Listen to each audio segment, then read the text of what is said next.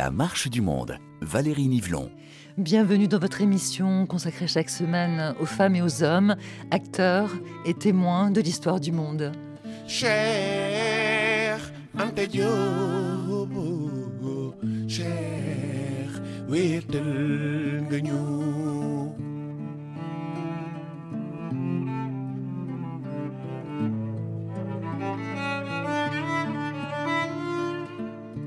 Maghreb au sud de l'Afrique, en passant par l'Égypte des pyramides, rarement sagesse n'a égalé celle de Cheikh Ante.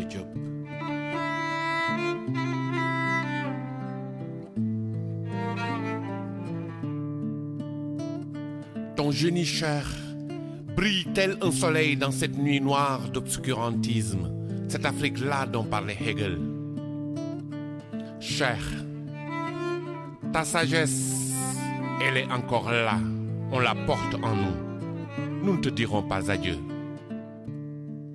Les mots de l'artiste El Hadj Ndiaye en hommage à Cher Anta Diop, égyptologue et militant panafricaniste, dont la revue d'histoire contemporaine de l'Afrique nous propose de revisiter l'œuvre et l'héritage à l'occasion du centenaire de sa naissance.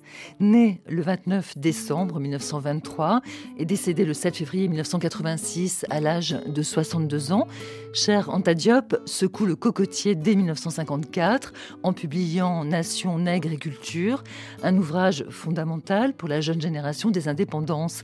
Dans ce livre, il expose ses thèses d'avant-garde sur la création d'un État fédéral africain et l'origine afro-négroïde, ce sont les mots de l'époque de l'humanité. L'Homo sapiens apparaît ainsi pour la première fois en Afrique il y a 150 000 ans, également dans la même région du Kenya.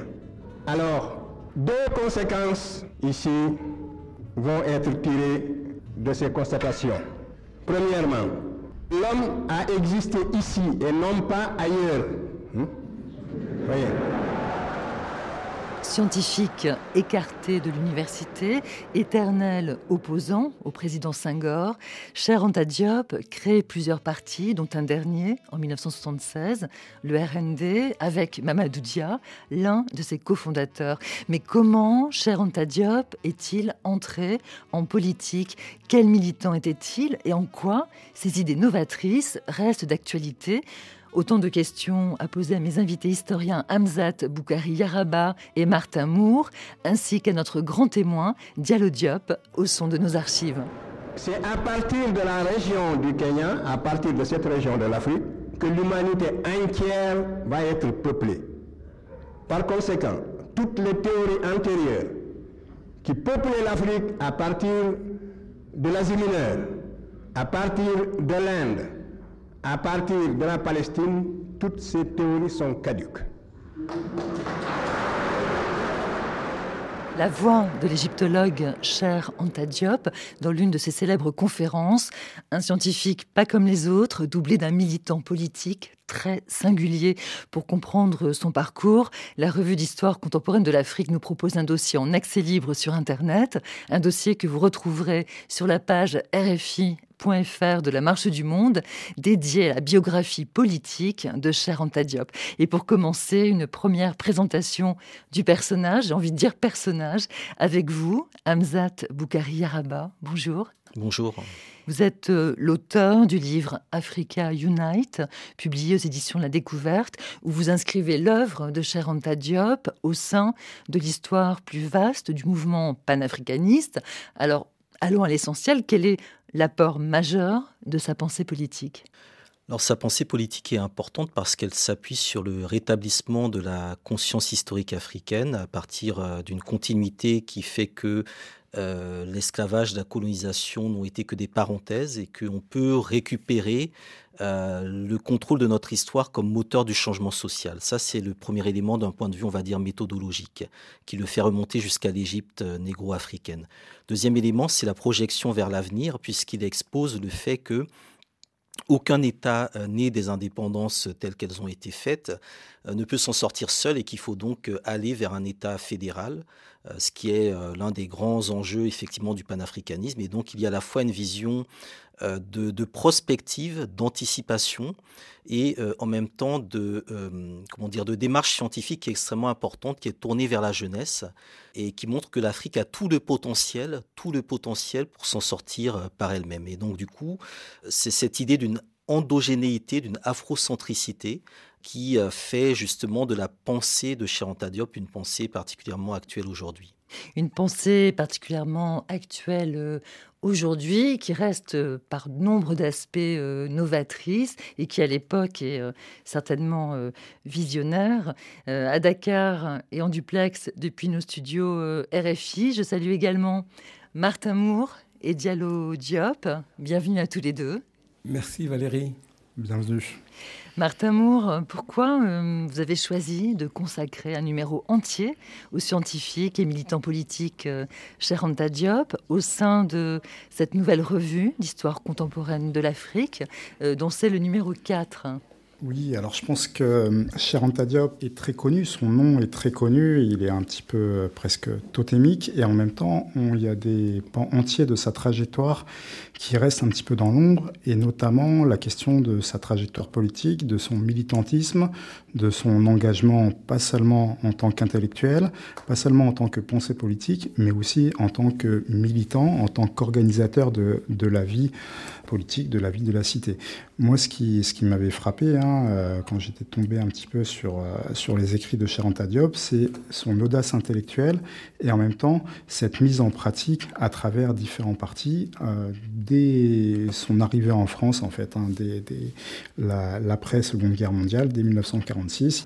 Et en fait, lire la trajectoire politique de Cheranta Diop, c'est relire la question panafricaine en Afrique occidentale, et c'est aussi relire l'histoire de la gauche sénégalaise euh, après les indépendances. Et je pense que c'est ces deux dimensions qui me semblaient euh, particulièrement importantes et qu'on a essayé de valoriser dans la revue d'histoire contemporaine de l'Afrique.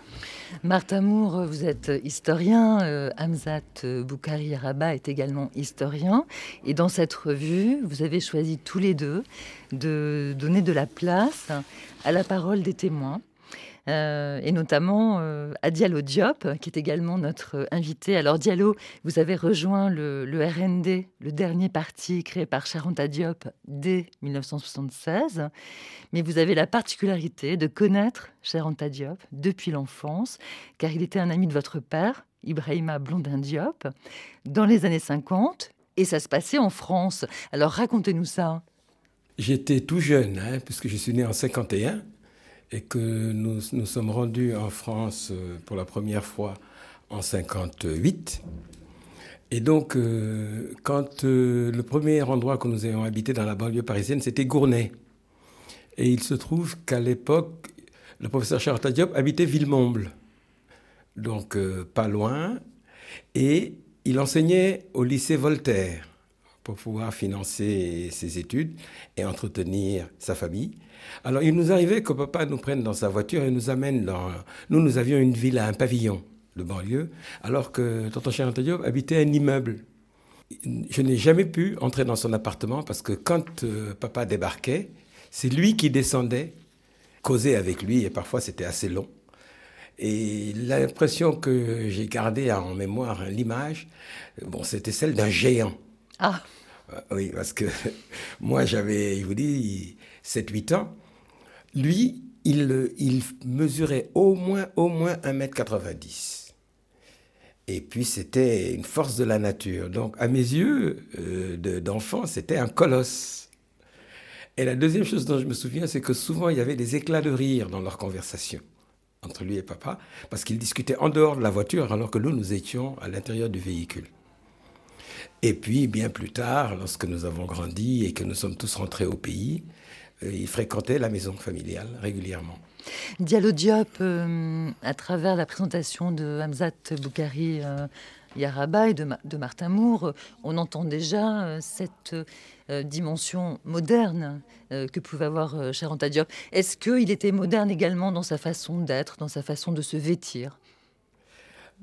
Oui, alors il était toujours très simplement habillé. Quand il était au pays, par exemple, il était tout le temps en saharienne Et je ne le voyais en cravate que dans des manifestations officielles, dans des conférences, euh, dans les cours, par exemple pendant le symposium qu'il a donné en 1982 à Dakar.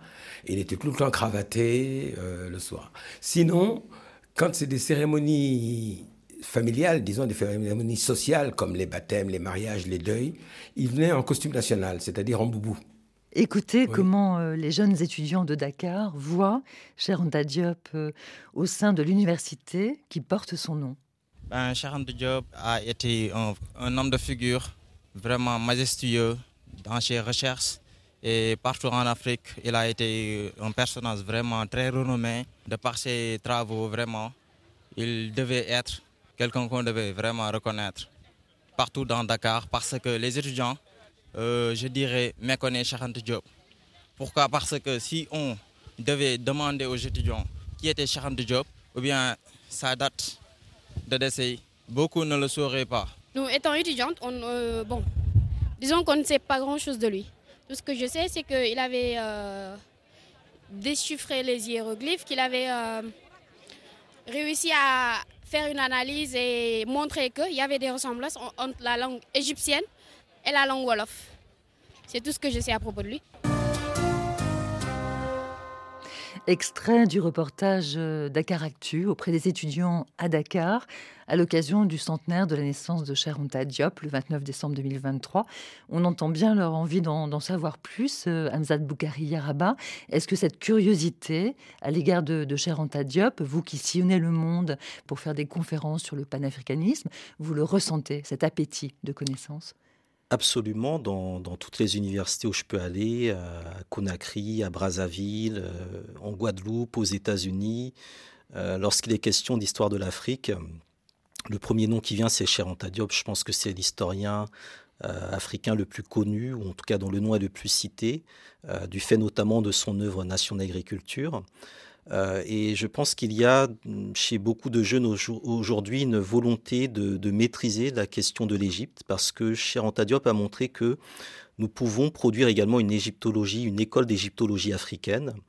Et on a aujourd'hui euh, des jeunes qui euh, travaillent ces questions, qui travaillent ces méthodologies et qui veulent développer, je dirais, le, savoir de, de, de. Donc on n'est pas juste dans de mm, l'adoration, de la vénération, on est vraiment sur euh, un chercheur qui a laissé un leg très important sur le plan scientifique, euh, dont on doit aujourd'hui s'approprier les, éléments, les fondamentaux, et faire de ces fondamentaux la base de ce qu'il appelait lui-même une renaissance africaine. Donc lui, il estimait en 48 dans un article qu'elle allait notamment se poser sur la langue, la question d'avoir des langues africaines qui soient des langues de science, et en même temps de faire un travail de désaliénation c'est le deuxième élément qui revient beaucoup par rapport à la figure de Diop, c'est quelqu'un qui nous a décomplexé euh, vis-à-vis d'un récit qui disait que l'Afrique n'avait pas d'histoire, que nous n'existions pas, et qui a été également, je dirais, quelqu'un de profondément intègre. C'est euh, très important de le souligner, quelqu'un qui n'a pas été corrompu, qui n'a fui aucun débat, qui n'a fui aucun débat et qui est toujours resté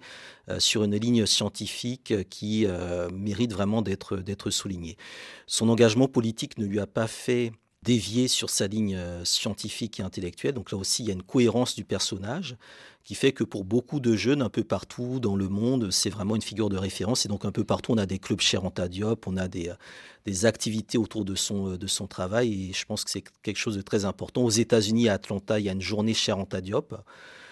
donc pour moi, c'est vraiment l'historien qui est très clairement le, plus fédérateur du point de vue des étudiants africains aujourd'hui. Martin Moore, alors pour mieux connaître euh, cette dimension biographique, politique de cher euh, Anta Diop, vous avez enquêté dans les archives euh, des revues étudiantes de l'époque, mais aussi dans les archives de la police française, pour reconstituer l'entrée en politique de cher Anta Diop. Et vous nous parlez de la création d'une association étudiante, la RDA, mais aussi du premier numéro de la revue de l'Afrique noire. Donc nous sommes à Paris, Martin Moore, nous sommes après la Seconde Guerre mondiale. Dans quel contexte se retrouve euh, Anta Diop et quels sont ses choix? Alors, Cher Anta Diop arrive en 1946 euh, à Paris via une bourse de la municipalité de Dakar qui est alors dirigée par l'avocat et le maire euh, Lamine Gay. Donc grande figure politique de l'Afrique de l'Ouest.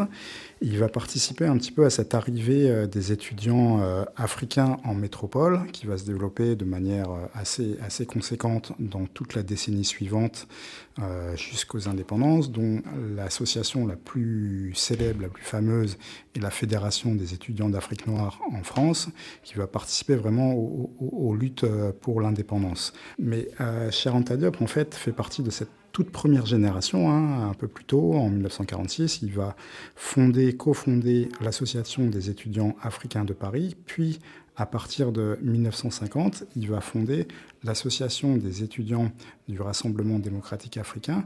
Et ce qui est intéressant, c'est que c'est le moment où euh, Oufouet Boigny euh, fait une rupture avec le Parti communiste, hein, ce qu'on a appelé le désapparentement. Mais euh, Diop et ses compagnons vont considérer que le Rassemblement démocratique africain reste en fait le cadre le plus idoine, le plus adapté pour euh, arriver au but qu'ils se sont fixés, à savoir l'indépendance de l'Afrique. Alors justement, quel est euh, le projet de Charanta Diop avec cette association? Quelles sont les idées qu'il veut défendre? Il y a cette question culturelle, hein, dont, parlait Hamzat tout à l'heure, hein, qui est la question peut-être fondamentale, celle de la conscience historique, celle d'une renaissance africaine. Mais la question la plus pratique, la plus pragmatique, c'est évidemment celle de l'indépendance immédiate de l'Afrique noire, hein, ce qui n'est absolument pas le, la position de la plupart des hommes politiques de l'époque. Et notamment dans ce cadre, ils vont soutenir euh, de manière euh, très active à la fois les luttes euh, algériennes, mais aussi les luttes au Cameroun et au Kenya et qui sont des luttes de, libération euh, nationale. Donc ils considèrent que tous les moyens sont bons, hein, que ce soit la lutte armée potentiellement, la, grève, que ce soit la diffusion en France d'idéaux. Ils vont tout faire pour arriver à, à ce but. Et finalement, il va perdre aussi un petit peu euh, cette bataille au sein de l'association euh, des étudiants du RDA, où c'est la ligne ivoirienne et la ligne Doufouet-Boigny qui va, être, euh, qui, va l'emporter, où il sera un petit peu trahi, et il sera un petit peu aussi trahi par le Parti communiste français. Néanmoins, Martin Moore, vous analysez donc les premiers articles de Cher Diop rédigés dans ces revues étudiantes hein, qui sont publiées à Paris comme la genèse d'un programme politique, c'est-à-dire? La principale euh, revue étudiante qui est mobilisée, c'est euh, La Voix de l'Afrique noire et qui est euh, concomitante en fait de la création de l'Association des étudiants du RDA. Donc le premier numéro paraît en 1952. Il va écrire un article intitulé Vers une idéologie politique africaine, qui a un véritable programme manifeste et qui va finalement se retrouver dans un petit opuscule d'une centaine de pages qui s'appelle Les fondements économiques et culturels d'un État fédéral d'Afrique noire, qui cette fois va partir en 1960 et qui est un petit peu le, le bréviaire politique qui va hum, maintenir pendant toute sa vie politique. Et puis en 1954, euh, Cher Antadiop publie son premier livre, avant même de soutenir sa thèse, un livre qui a marqué toute une génération d'étudiants panafricains, où Cher Diop défend l'indépendance de l'Afrique, la création d'un État fédéral continental africain. Il défend aussi l'origine africaine de l'humanité et, je cite, l'origine nègre de la civilisation africaine. Écoutez le professeur Boubacar Bari, premier secrétaire général de l'Association des historiens africains. Pour lui, ce livre est une référence absolue. Oui, c'était déjà une référence depuis sa publication et je pense mm. que c'est le bréviaire à lequel s'est abreuvé tous les historiens qui revendiquaient que l'Afrique avait une histoire. Et je pense qu'après Cheikh Anta Diop, on ne se posait plus la question de savoir si on avait une histoire ou non. Il fallait l'écrire. Et je pense que c'est pour cela que nous avons euh, Nation Agriculture, mais aussi l'unité culturelle de l'Afrique noire, mais encore davantage pour un État fédéral, euh, comment dirais-je, pour l'unité de l'Afrique, qui est, l'œuvre majeure de, de Cheikh Diop. Il reste un monument qui n'a pas fini d'être exploré. La voix du professeur euh, Boubacar Barry sur RFI sur l'importance des écrits de Cher Anta Diop. Publie des livres, Cher Anta Diop donne des conférences. Pour quelles raisons est-ce aussi crucial pour lui dans le contexte universitaire et politique de ces années 50, Hamzat Bougari Yaraba oui, tout d'abord, je pense que le bon, est, euh, était un étudiant, un étudiant brillant qui a euh, à la fois un parcours de, scientifique et euh, de, sciences humaines. Et lorsqu'il publie Nation d'agriculture, donc c'est déjà la thèse qu'il avait voulu défendre à la Sorbonne. La Sorbonne n'a pu réunir le jury pour justement examiner sa thèse parce qu'il allait à l'encontre de l'école d'égyptologie française. Vous l'interprétez comme une censure? C'est absolument une censure, puisque Anta Diop était absolument prêt à défendre ses travaux. Il a, il a étudié, il cite Hérodote, il cite un certain nombre de références qui sont euh, incontournables dans l'historiographie. Euh, mais la Sorbonne n'a pu réunir le jury pour qu'il puisse défendre sa thèse qu'il aurait sans doute brillamment démontrée. Donc il la défend autrement il la défend autrement en publiant avec le soutien de Présence africaine. Donc il y a aussi un lien très fort avec Présence africaine, la maison d'édition, en publiant effectivement euh, Nation d'agriculture, dont Aimé Césaire dira que c'est le livre le plus brillant, euh, audacieux, jamais écrit par, par un nègre. Effectivement, cet ouvrage va révolutionner la vision de l'histoire de l'Afrique, va démontrer bon, ce qui était déjà un peu dans les tuyaux, l'origine monogénétique de l'espèce humaine, à savoir que l'homme est né en Afrique, l'humanité est née en Afrique, et que c'est en Afrique que sont apparues les premières grandes civilisations. Et donc c'est quelque chose qui est extrêmement important puisque dans le contexte de la colonisation, euh, l'idéologie coloniale disait que les Africains n'ont pas d'histoire, que les Africains n'ont jamais rien produit. Et là, du jour au lendemain, on a effectivement euh, un historien qui démontre effectivement qu'il y a eu une histoire africaine, une histoire brillante de la part des Africains et qu'on peut donc redémarrer justement cette histoire-là. Et donc ça rentre effectivement dans la dynamique des indépendances et ça permet, je dirais, de de rouvrir le champ des possibles euh, pour toute une jeunesse qui veut effectivement se reconnecter avec, avec son histoire. Et puis les autres ouvrages qu'il publiera, l'unité culturelle de l'Afrique euh, de l'Afrique noire et les fondements économiques et culturels d'un État fédéral, euh, plus l'antériorité des civilisations nègres. Donc tous ces éléments produits autour de entre 54 et le début des années 60 euh, constituent vraiment la, base, je dirais, de, des, travaux, euh, des travaux scientifiques de Anta Diop, qui développera ensuite sur d'autres domaines un peu plus précis, un peu plus pointus, notamment sur les questions de physique nucléaire à partir du moment où il aura ce laboratoire de datation au carbone 14 à Dakar. Et en 1960, Cher Anta Diop présente enfin ses travaux scientifiques devant un jury universitaire. Écoutez ce qu'il dit aux journalistes venus l'interroger juste après sa soutenance de thèse.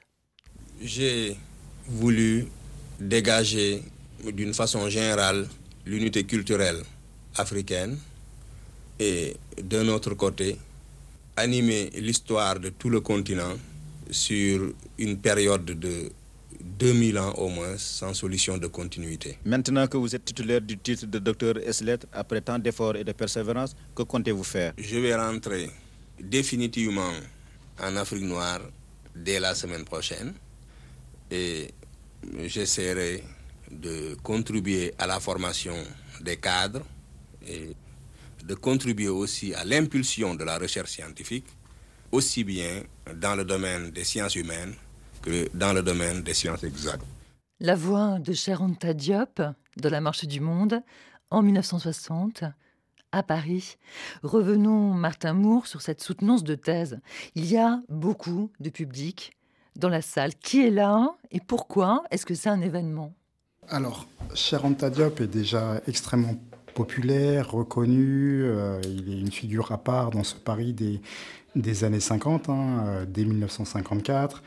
Il participe au premier congrès des étudiants et écrivains noirs à la Sorbonne en 1956, à ce second congrès à Rome en 1959. Il est très proche de la FEANF. Donc c'est déjà un, personnage qui est extrêmement euh, populaire au sein de, la communauté étudiante. Et cette soutenance va donner lieu à euh, l'arrivée de plusieurs centaines d'étudiants africains, donc ce qu'on n'a jamais vu réunis dans un même lieu dans ce Paris colonial, et ce qu'on verra quelques mois plus tard lors de, l'assassinat de Lumumba. Georges Ballandier, hein, qui fait partie du, jury, dira ça, hein, que c'est vraiment un, événement euh, médiatique euh, extrêmement euh, important. Et un événement politique et un événement politique, et c'est bien ce que, ce que montre un petit peu cette archive, hein, c'est qu'il ne s'agit pas de faire une thèse pour l'enfermer dans le temple du savoir. Alors on est vraiment dans la Sorbonne, hein, qui est le, haut lieu de l'égyptologie et de l'africanisme français qui est en, en cours de, constitution. Mais Cher Diop a une vision qui est beaucoup plus euh, prospective, où l'intellectuel n'a pas à écrire un livre pour écrire un livre, mais doit se mettre au service de, son peuple. Il dira aussi, hein, euh, juste après cette soutenance, qu'un des enjeux euh, pour l'Afrique subsaharienne à ce moment-là est la question de l'interdisciplinarité. Donc c'est aussi ce qui n'est plus le cas forcément en Europe, mais c'est aussi ce qui explique l'amplitude des savoirs qu'il a produits.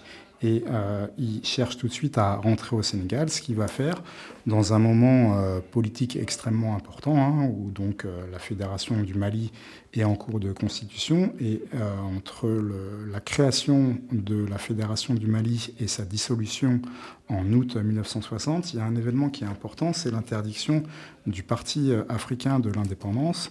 Et je pense que Charanta Diop va se positionner aussi euh, par rapport à euh, cette interdiction en créant son propre parti, hein, qui est le, Bloc des masses euh, sénégalais en 1961, où encore une fois, il se démarque un petit peu d'une espèce de, doxa marxiste orthodoxe, où lui a cette, audace, cet honneur de penser, hein, pour reprendre le, philosophe Jean-Marc Ella, et donc il propose ce programme panafricain où il réfléchit avec et contre euh, le marxisme. Parti autorisé, à la différence du, PAI.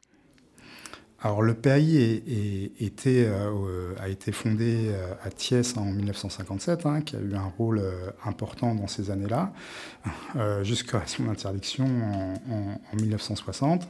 Le BMS est autorisé en 1961. Il va être finalement interdit en 1963, ce qui ne va pas l'arrêter. Il va recréer un autre parti en, 1963-64, qui est le, Front euh, national sénégalais.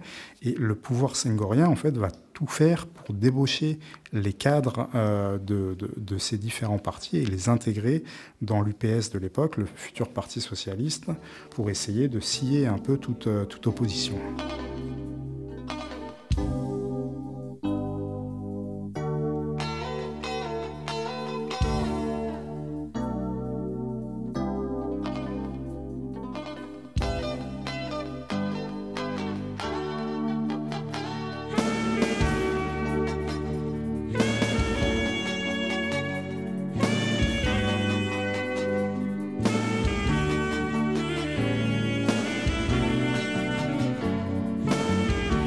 Écoutez RFI, la marche du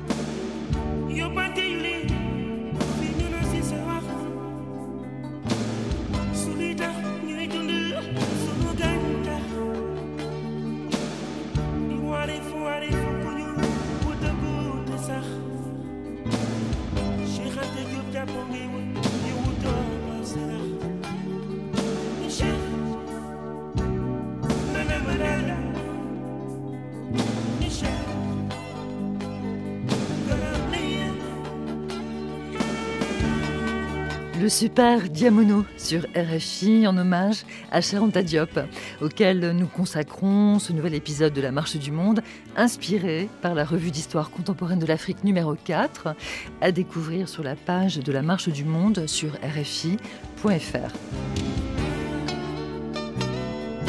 Et c'est dans ce numéro de la revue euh, d'histoire contemporaine de l'Afrique que vous livrez un long témoignage, Diallo Diop.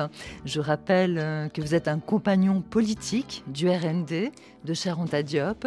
Je rappelle que vous êtes aussi le frère de Omar Blondin Diop, auquel RFI a consacré un formidable podcast en cinq épisodes.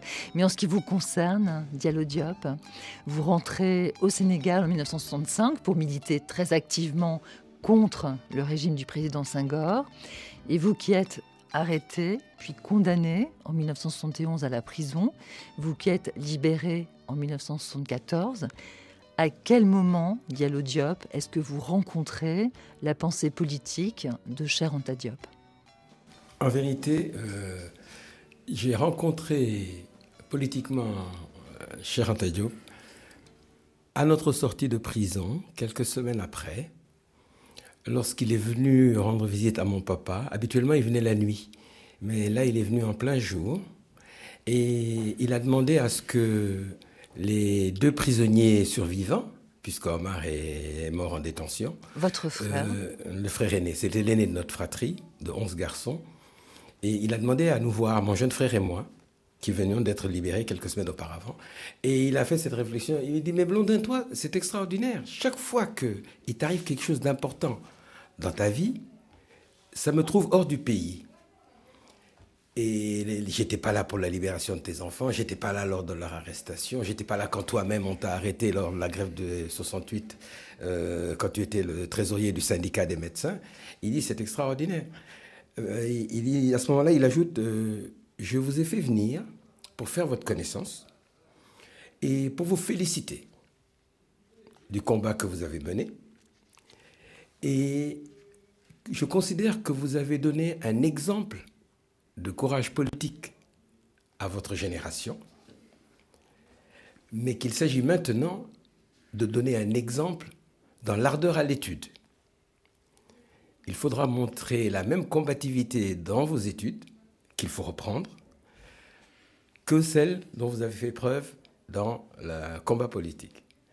Alors c'était assez troublant pour moi parce que j'avais perdu quatre années universitaires en détention. Je précise que j'étais condamné à perpétuité.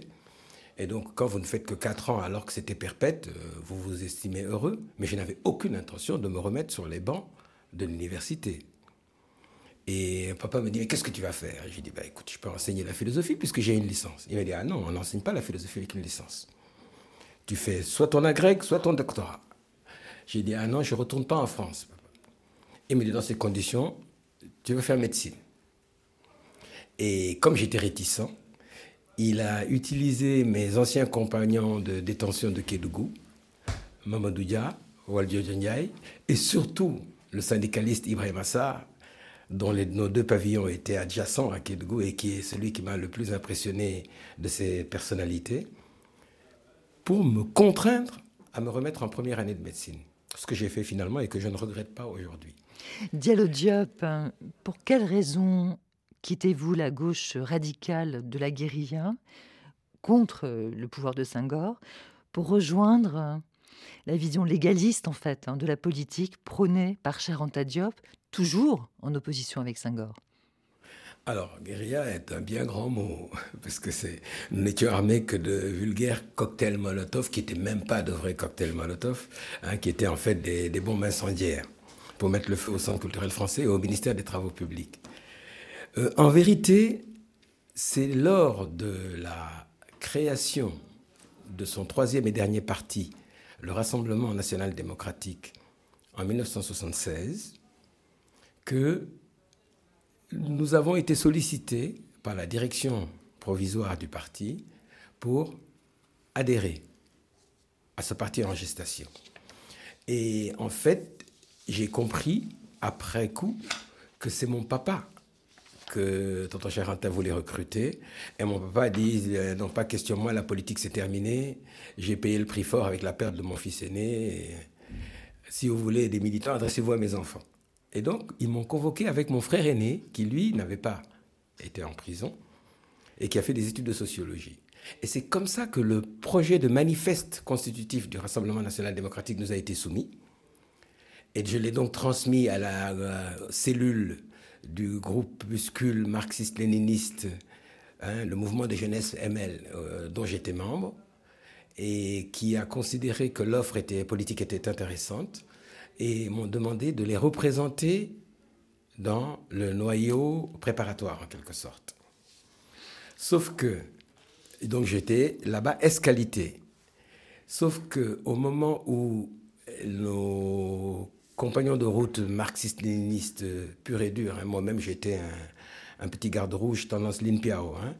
Euh, lorsque euh, ils ont refusé finalement de faire le saut, comme la plupart des partis politiques de la gauche marxiste, euh, à l'égard de l'offre politique du RND qui proposait de créer un grand mouvement de masse, un grand rassemblement démocratique, l'offre m'a été faite d'adhérer au bureau politique intuitif personné m'ont bien dit, ce n'est pas aux représentants du MGML qu'on fait l'offre, c'est à toi en tant que Pape Diop. Hein, c'est mon petit nom dans la famille.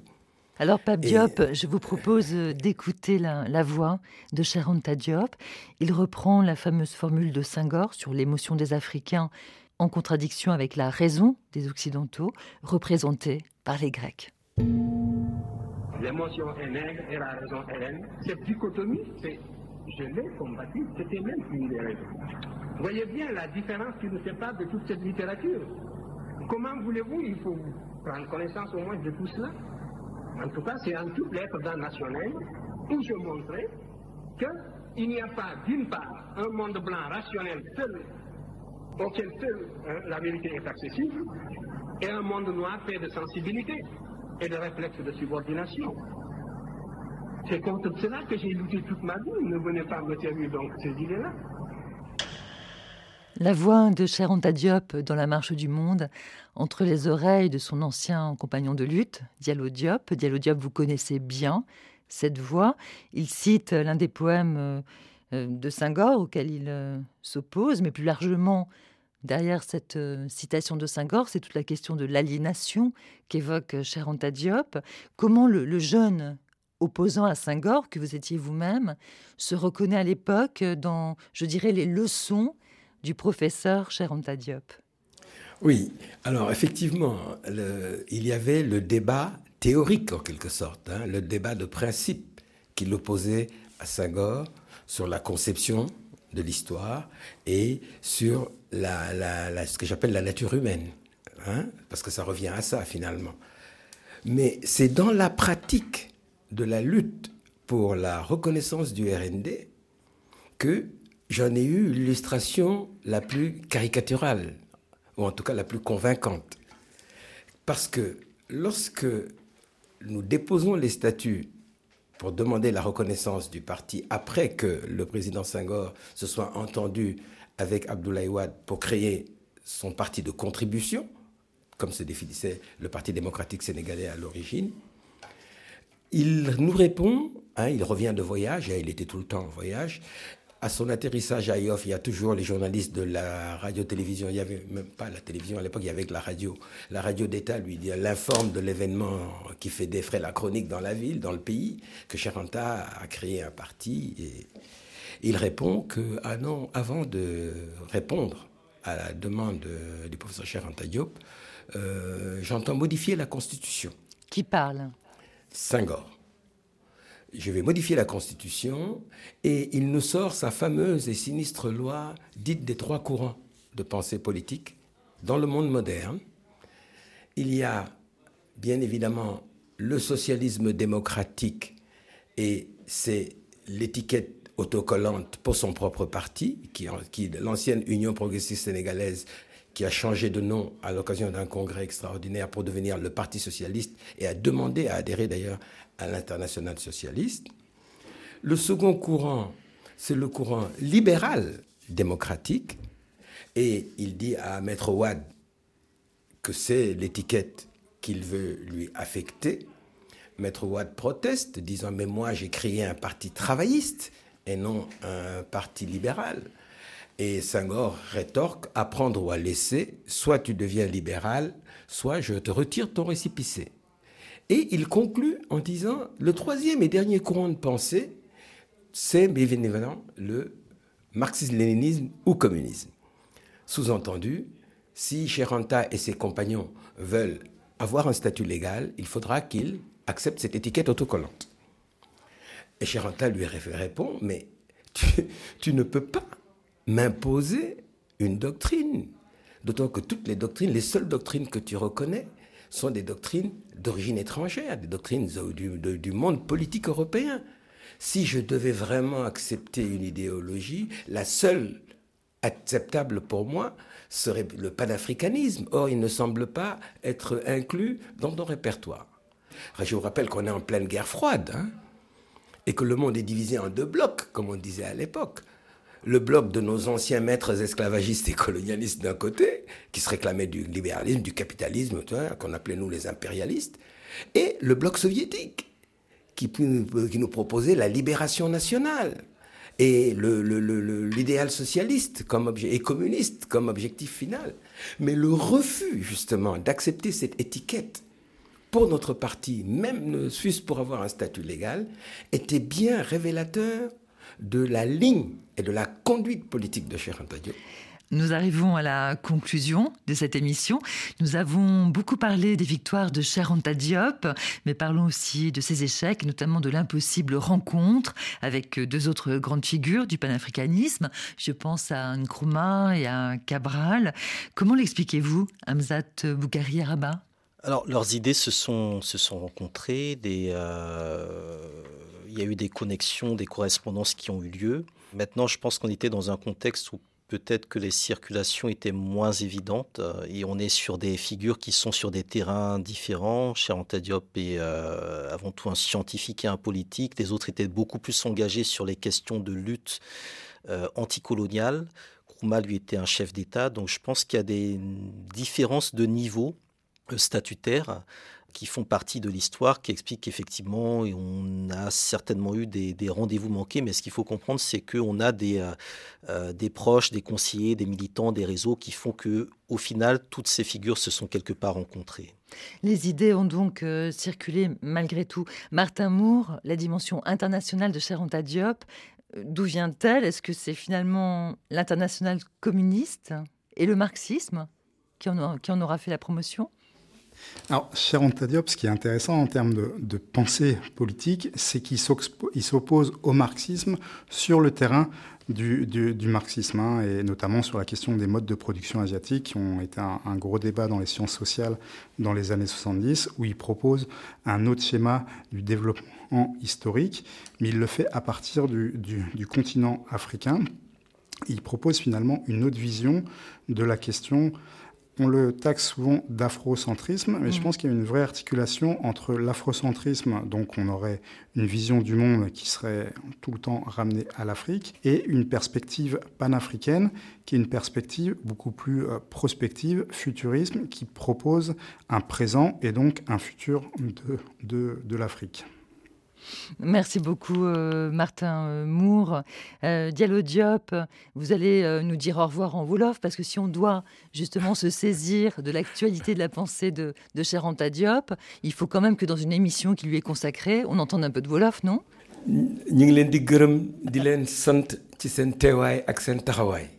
Merci infiniment. Merci infiniment.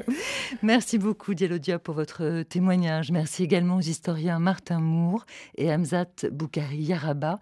Retrouvez les livres, retrouvez les musiques de cette émission sur notre page rfi.fr, ainsi que le numéro 4 de la revue d'histoire contemporaine de l'Afrique en accès libre et gratuit.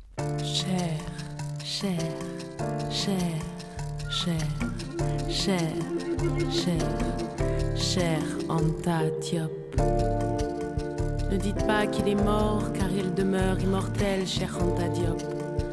Ne dites pas qu'il est mort, car les ancêtres il a rejoint. Le fond pas en larmes, car sur le grand trône désormais il siège, le trône des pharaons, des pharaons éternels. Regardez, plutôt regardez, comme il nous interpelle, peuple d'Afrique de vous-même donner le meilleur et sauver l'humanité, l'humanité entière. Ne dites pas qu'il est mort, car il demeure immortel, cher Khanta Diop. Toi qui le meilleur de toi-même à l'Afrique a donné, au monde noir, à l'humanité, comment te rendre l'hommage mérité?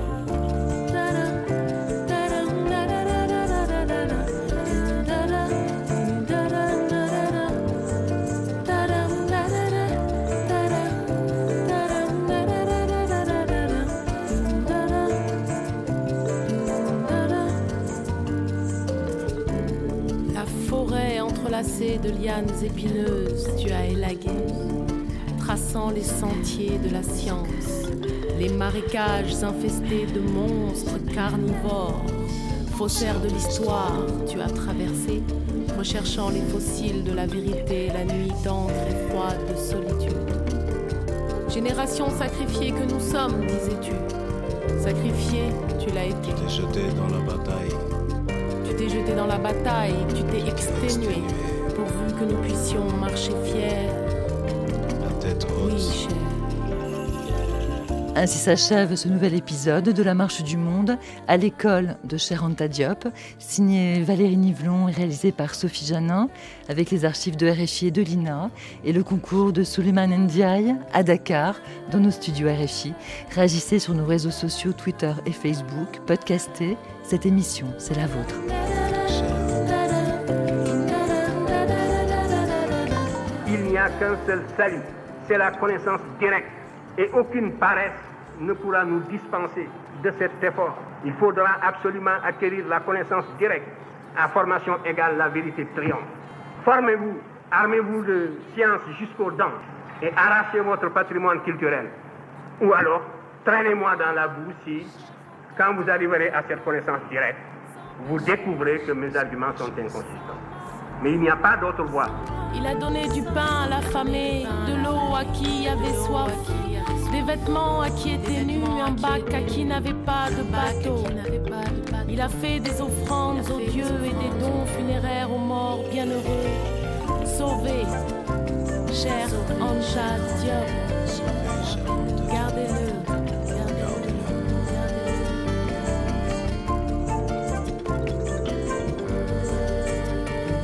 Cher Anta Diop est un homme qui a la bouche pure, les mains pures, et à ceux qui le voient disent Sois le bienvenu. Nous, peuple d'Afrique, plaidons pour lui et le disons pour tout le bien qu'il a fait à l'humanité. Maintenant, tu peux partir, tu peux partir en paix. Le pacte est scellé. Nous te resterons fidèles. L'Afrique relèvera le défi, le défi du futur. L'humanité sera sauvée. Et à toi, nous rendrons ce qui te revient, la gloire. La gloire au fronton de l'histoire. Repose en paix. Mais toujours sois avec nous. Sois avec nous, fils d'Afrique, cher, cher Anta, cher Anta Diop. L'immortel. Ne dites pas qu'il est mort car il demeure immortel. Ne dites pas qu'il est mort. Ne dites pas qu'il est mort car il demeure immortel. Cher Anta.